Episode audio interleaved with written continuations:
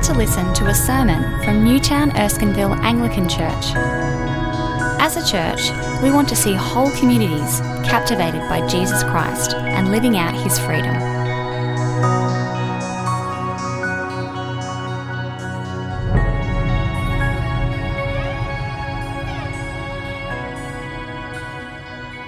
Colossians 3, starting at verse 1.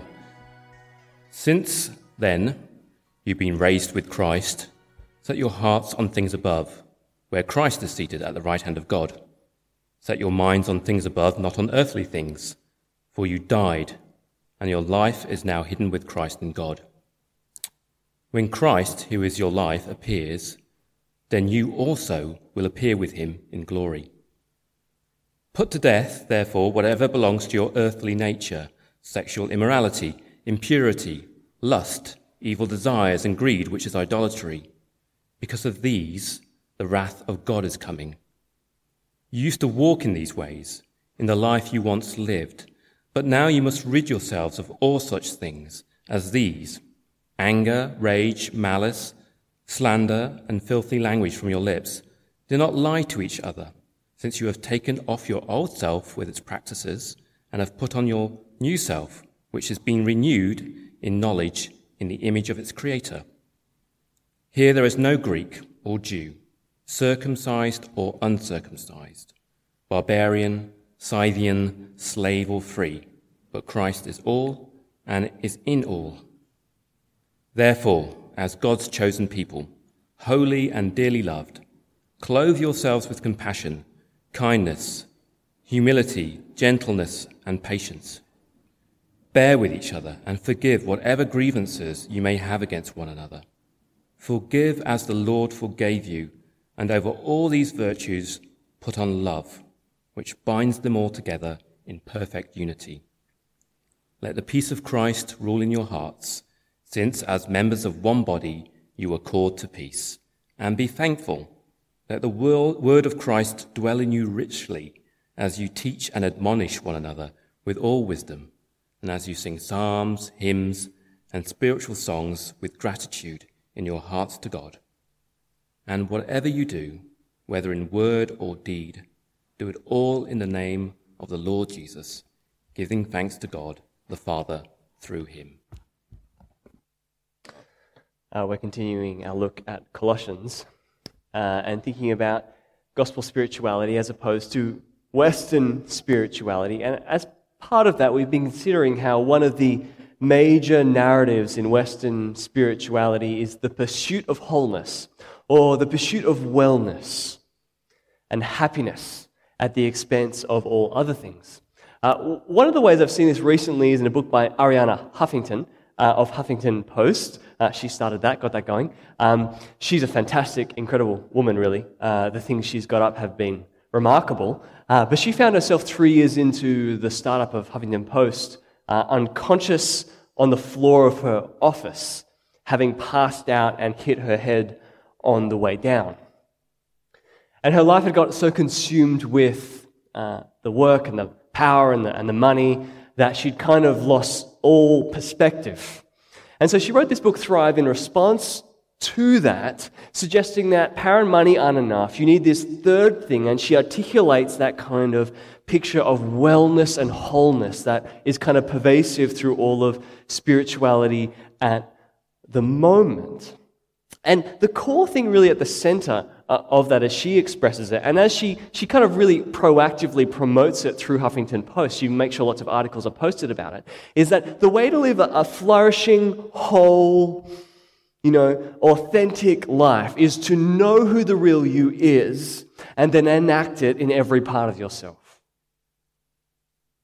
And so you get things on Huffington Post like 10 steps to getting to know the real you this year. But when I look at the list, which I always do, I look at them and I think, yeah, I do like to be alone. That's true. Uh, I'd, I like to be present and curious, and I like to sleep. These are all great things, but if this is the spirituality of the Western world, I have to confess it's very boring. If this is the road to my most authentic, flourishing interesting self, why is it so uninteresting? I was reading a little bit of Christopher Lasch, uh, who describes that basically the reason why we've settled for this picture of wholeness, wellness, and thriving is because we've actually lost all hope at all. Having no hope of improving their lives in any of the ways that matter.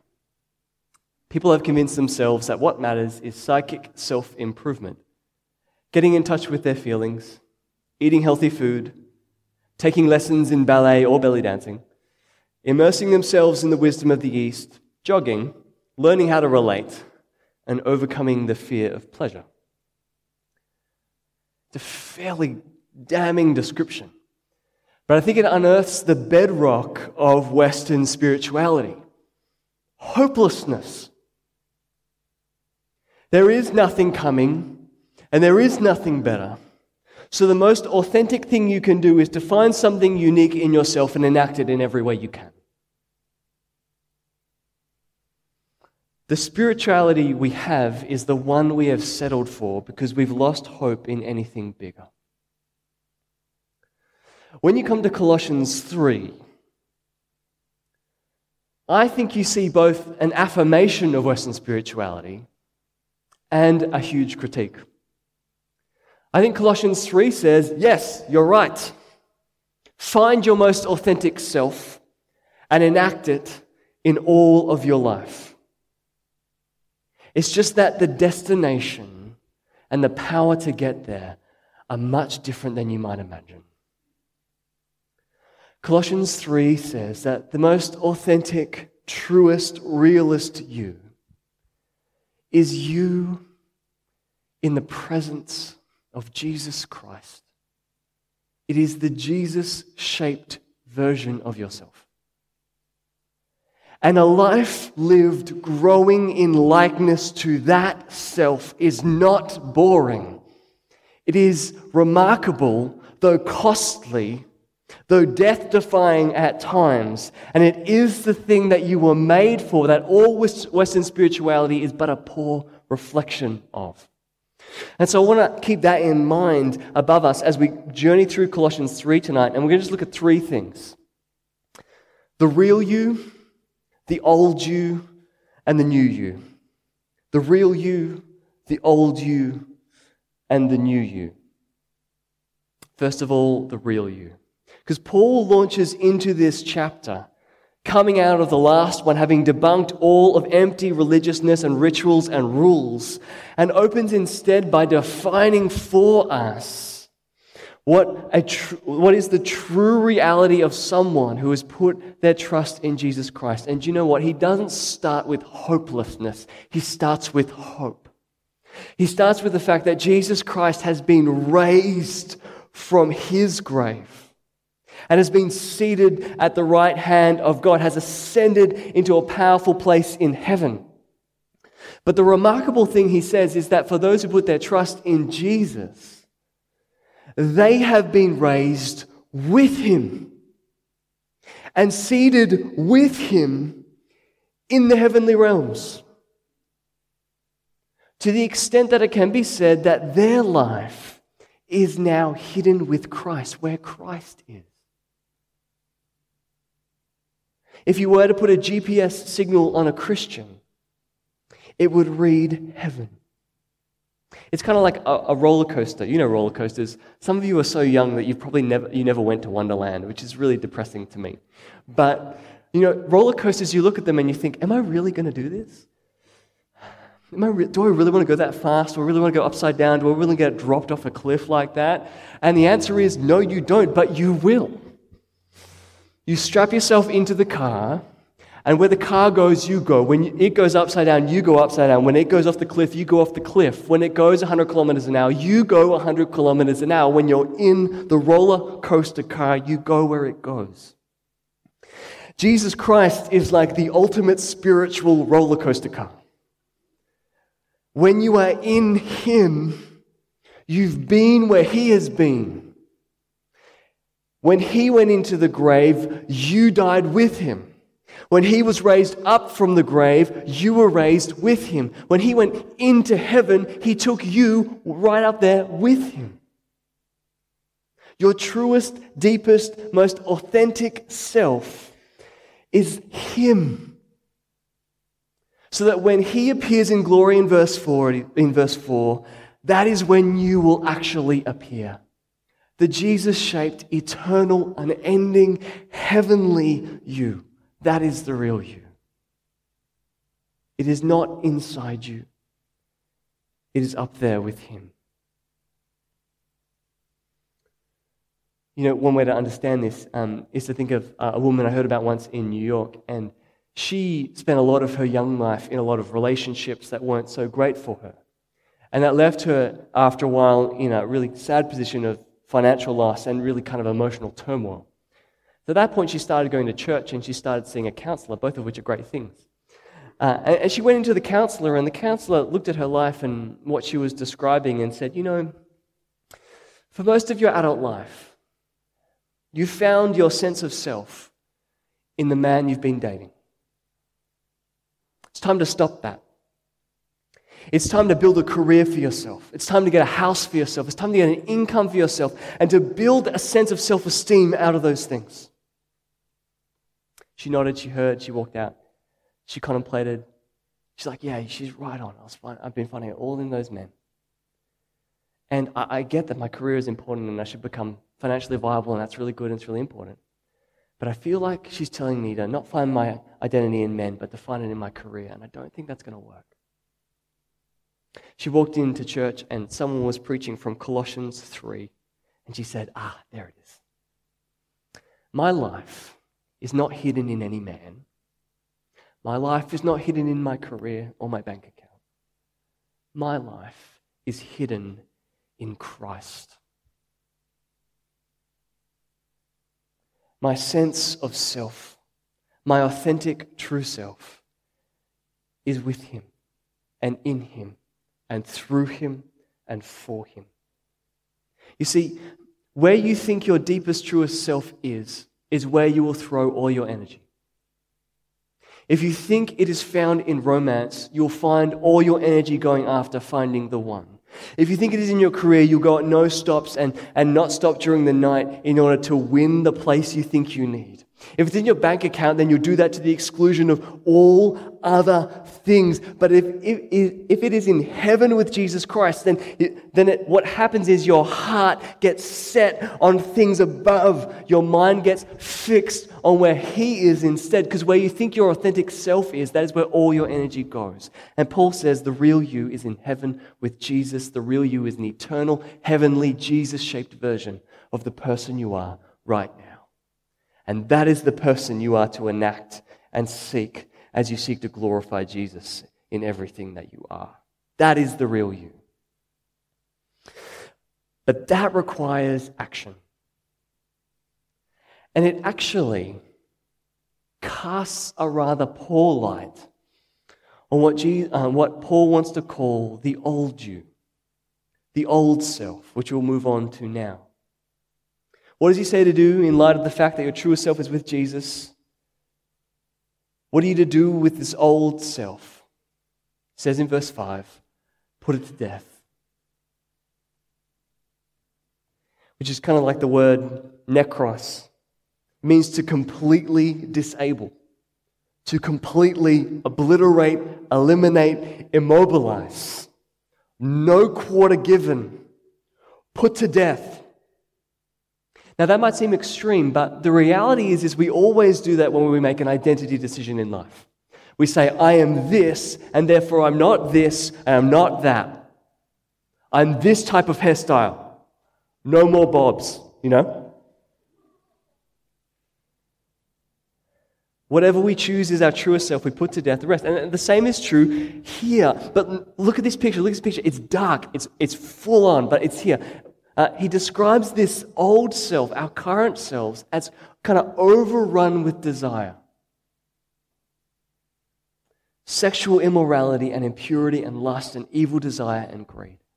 He's describing in humans good desires that have grown out of control and have become masters. Sex is a great thing. It's a good desire. Having money and security, great things, good desires. Family, relationships, these are all fantastic things. But when they become the thing that, that is the only thing you trust in for your happiness, they become what he calls idolatry. They become the mastering piece of your identity. They become the thing in which you find your life is hidden. And they are the source of all the ugliness in humanity. And Paul goes one step further in verse 6 than ugliness. He says, Because of these things, the wrath of God is coming. Which is a big thing, especially if you haven't heard it very much. But if you think even just recently in some of the things that have been happening in our world, if you think of the, the Me Too movement, the call for powerful men who let their sexual drive become their mastering desire to the, the denigration of every woman around them. At the moment, society has nothing but wrath and condemnation for that, abhorrence of that. When we see that happening, when we see desires mastering people at the expense of others, we come out in wrath against it. What Paul says is that, well, actually, God is looking onto all of us and we, we have not just have desires out of control, we have desires that have displaced Him. How much more and deep and true should the immortal, invisible, wise, incredible God be abhorred at our desires? The wrath of God is coming, he says, on these things. He, he goes on to talk about how we all walked in this and, and how from the overflow of these desires are all these things from our lips like anger and rage and malice and slander and filthy language and lying. Like these desires well up in us this kind of general hatred toward other people who get in the way of what we need. Desires overriding us and hate filled tongues is the picture of the old self. The old you. But notice something very important for those who've put their faith in Jesus Christ, that whole paragraph is in the past tense. You see it in uh, verse 8. Um, no, you don't. Verse 7. You used to walk in these things in the life you once lived. And then in verse 9, he says, Don't lie to each other. Why? Since you have taken off your old self with its practices. Remember the roller coaster? Jesus Christ has taken you into his grave, he's borne you on his cross. And that means that your old, desire ridden, hate filled self has been already put in the grave. It's already been taken off you. The good news is when you trust Jesus, is that the wrath that's coming doesn't come on you and that your desires are no longer your masters, and your, your tongue is no longer filled with hate. That's not who you are anymore. It's the old you, the one that Jesus took into the grave with him, the one you've taken off to take on a new self, being renewed in the knowledge, in the image of its creator. I had a couple of friends when they first got married who used to enact this with each other in a really cute, slightly strange way. Um, when they saw one or the other of them gossiping or being malicious or lying or something, they'd kind of maybe go up to them and they'd be like, buddy, just, um, just a little bit of, yeah, a little bit of old self there. I'm just going to get it off for you, okay? Yeah, yeah. Uh, so just be, you know, paying attention to each other. When they say something like, no, no, no, that's old you. That's not new you. Get that off. That's a, there's a little bit on your teeth right there. a little bit on your lips. You know, there's a little bit in your eyes. Get rid of that old self. It's not you anymore. Just shake it off because you can, because Jesus took it in the grave. That is the old you, destined for wrath, taken into the grave by Jesus. But notice, we're to, we're to take the old self seriously. We are to put it to death. We are to enact its demise, which has happened in Jesus Christ. We are to end it. Because of it, the wrath of God is coming. And instead, we are to put on the new self. And, and the new you that Paul describes is stunning. It's, he, he paints this picture, this list of virtues that together are a picture of Jesus Christ, really, in all of his perfection. He talks about how, and therefore, as dearly loved, clothe yourselves with what? Compassion and kindness and humility and gentleness and patience. Bear with each other, forgive each other, and bind on love as kind of the final completing piece of it all. This is um, one of uh, a list of kind of virtues. All through the ancient world, in ancient texts, you have lists of virtues like this. And the thinking behind them was that they were things not just you, you kind of vibe them, oh, I kind of want to be kind today. Um, there were things you purposefully enacted until they became settled, settled patterns of behavior in you. So Aristotle said if, if you want to be a just person, do just acts.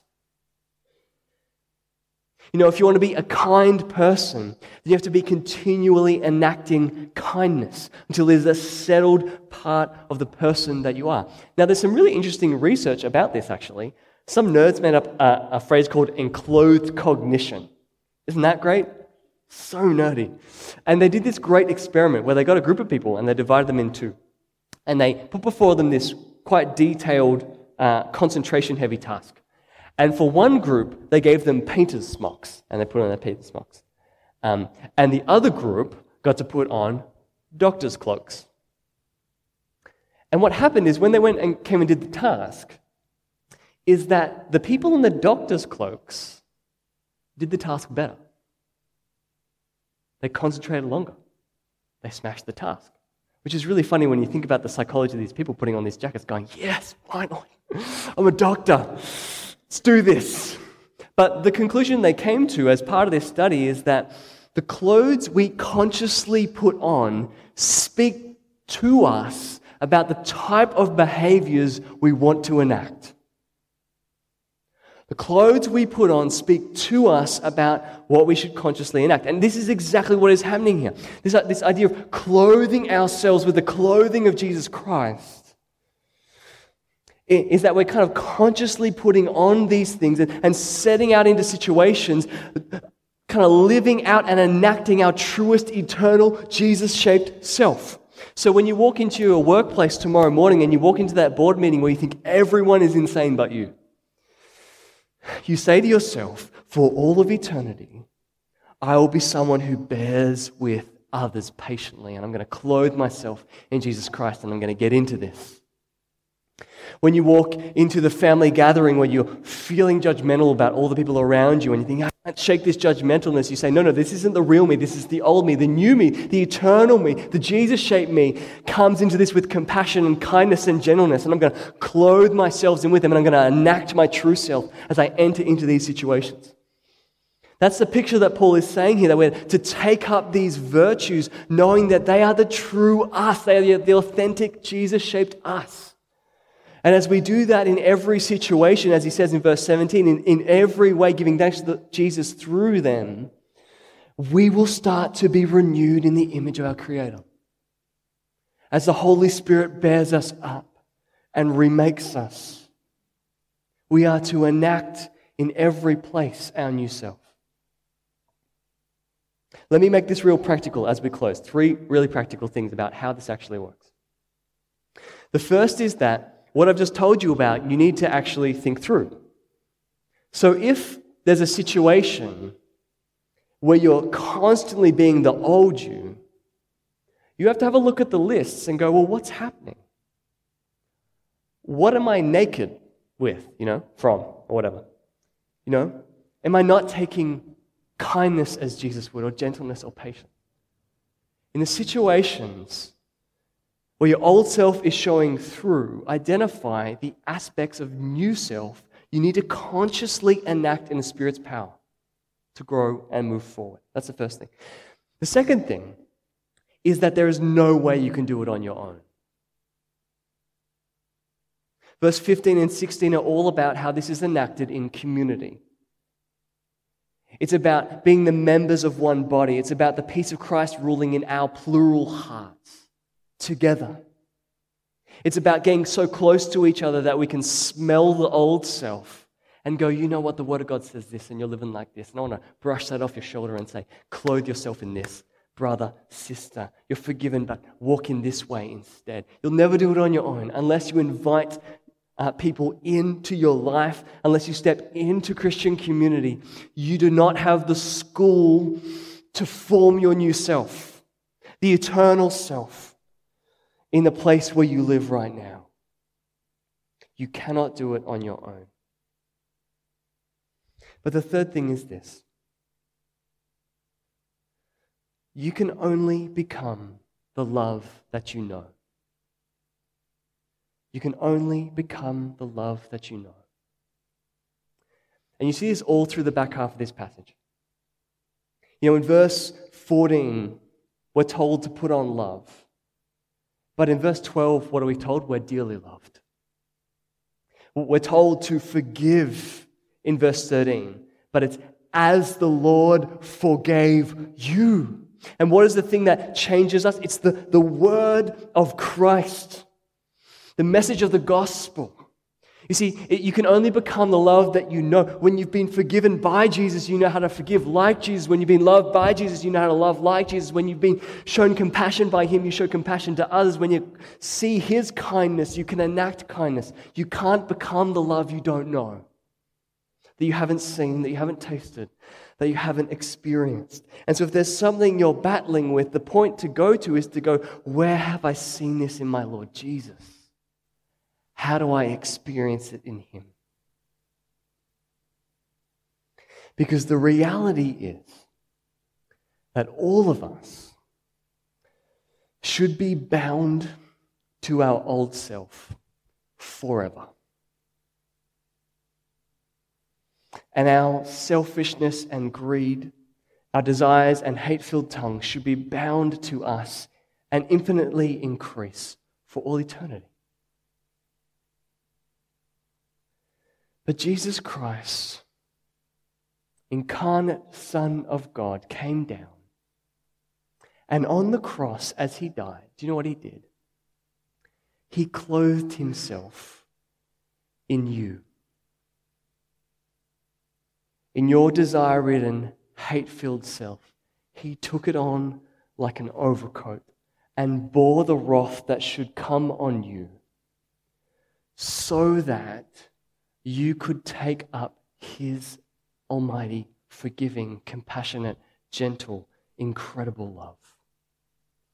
You see, when your heart and your soul is fixed on that and you feel it in your bones, you will know that your life is hidden in Him. Your life is about Him. And in every situation, you'll have the power to take up His clothes and enact your eternal self for His glory. Let's pray.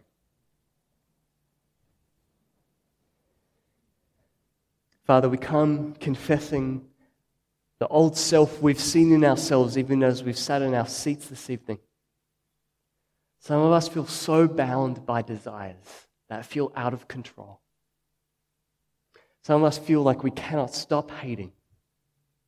Some of us feel the reality that maybe that wrath will come on us.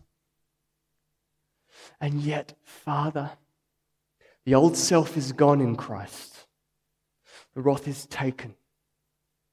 Father, release us, we pray, this evening from the things that no longer bind us. And instead, in the power of your Spirit, enable us to enact and take on the perfection of Jesus Christ to grow daily, not in our wholeness, not in our happiness, but in our cultivating His presence and person in our living flesh. That when we arrive in glory, we will delight in being like Him. And we pray this for the glory of His name. Amen.